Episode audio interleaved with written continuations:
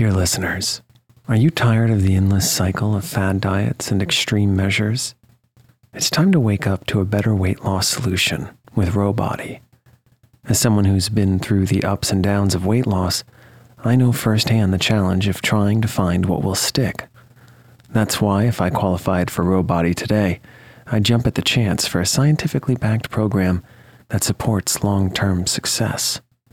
With Ro Body, you'll gain access to the most popular weight loss shots on the market, paired with personalized lifestyle changes.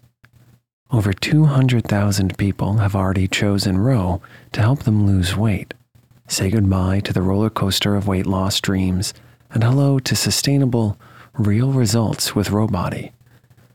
Go to ro.co slash snoozecast.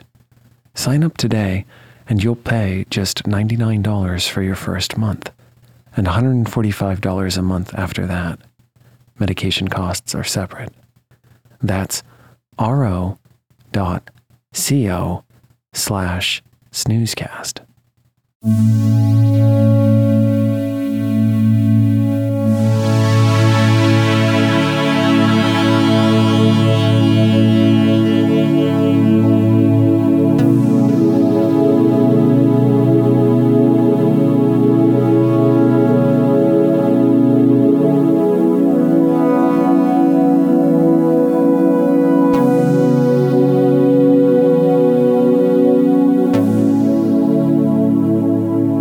Welcome to Snoozecast, the podcast designed to help you fall asleep. On Snoozecast, we read excerpts from public domain works and, occasionally, original stories. Listen to us on snoozecast.com, like our Facebook page, and follow us on Spotify and Instagram.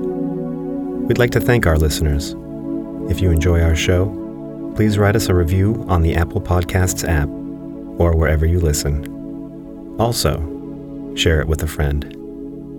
This episode is supported by The Man on the Moon. Tonight, we'll be reading a couple famous speeches by President John F. Kennedy his 1961 inauguration speech and his 1962 moon speech. The youngest president elected in United States history, he was the first man born in the 20th century to hold that office. His speeches inspired the nation to reach for the stars.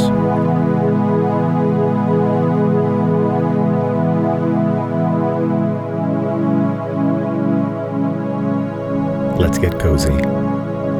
Close your eyes. Relax your body into the softness of your bed. Now, take a few deep breaths.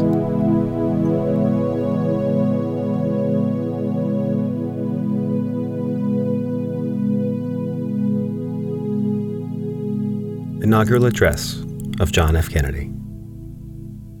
January 20th, 1961.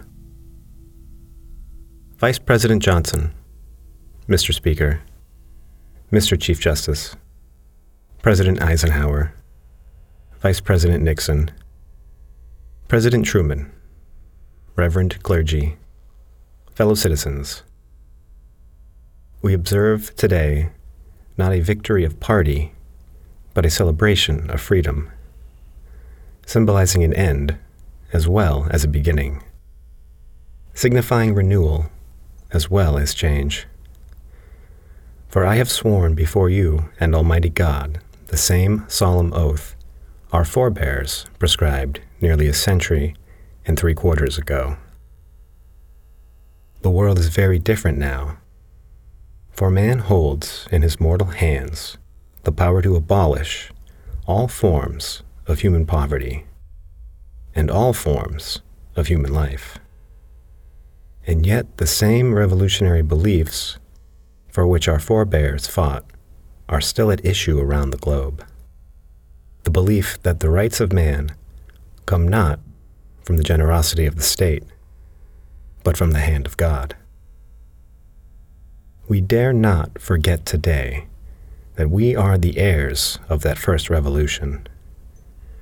Let the word go forth from this time and place to friend and foe alike that the torch has been passed to a new generation of Americans, born in this century, tempered by war, disciplined by hard and bitter peace, proud of our ancient heritage, and unwilling to witness or permit the slow undoing of those human rights to which this nation has always been committed, and to which we are committed today, at home and around the world. Let every nation know, whether it wishes us well or ill, that we shall pay any price, bear any burden, meet any hardship, support any friend, oppose any foe, to assure the survival and the success of liberty. This much we pledge, and more.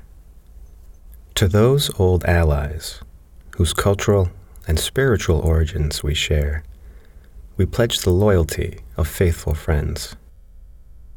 United, there is little we cannot do in a host of cooperative ventures. Divided, there is little we can do for we dare not meet a powerful challenge at odds and split asunder.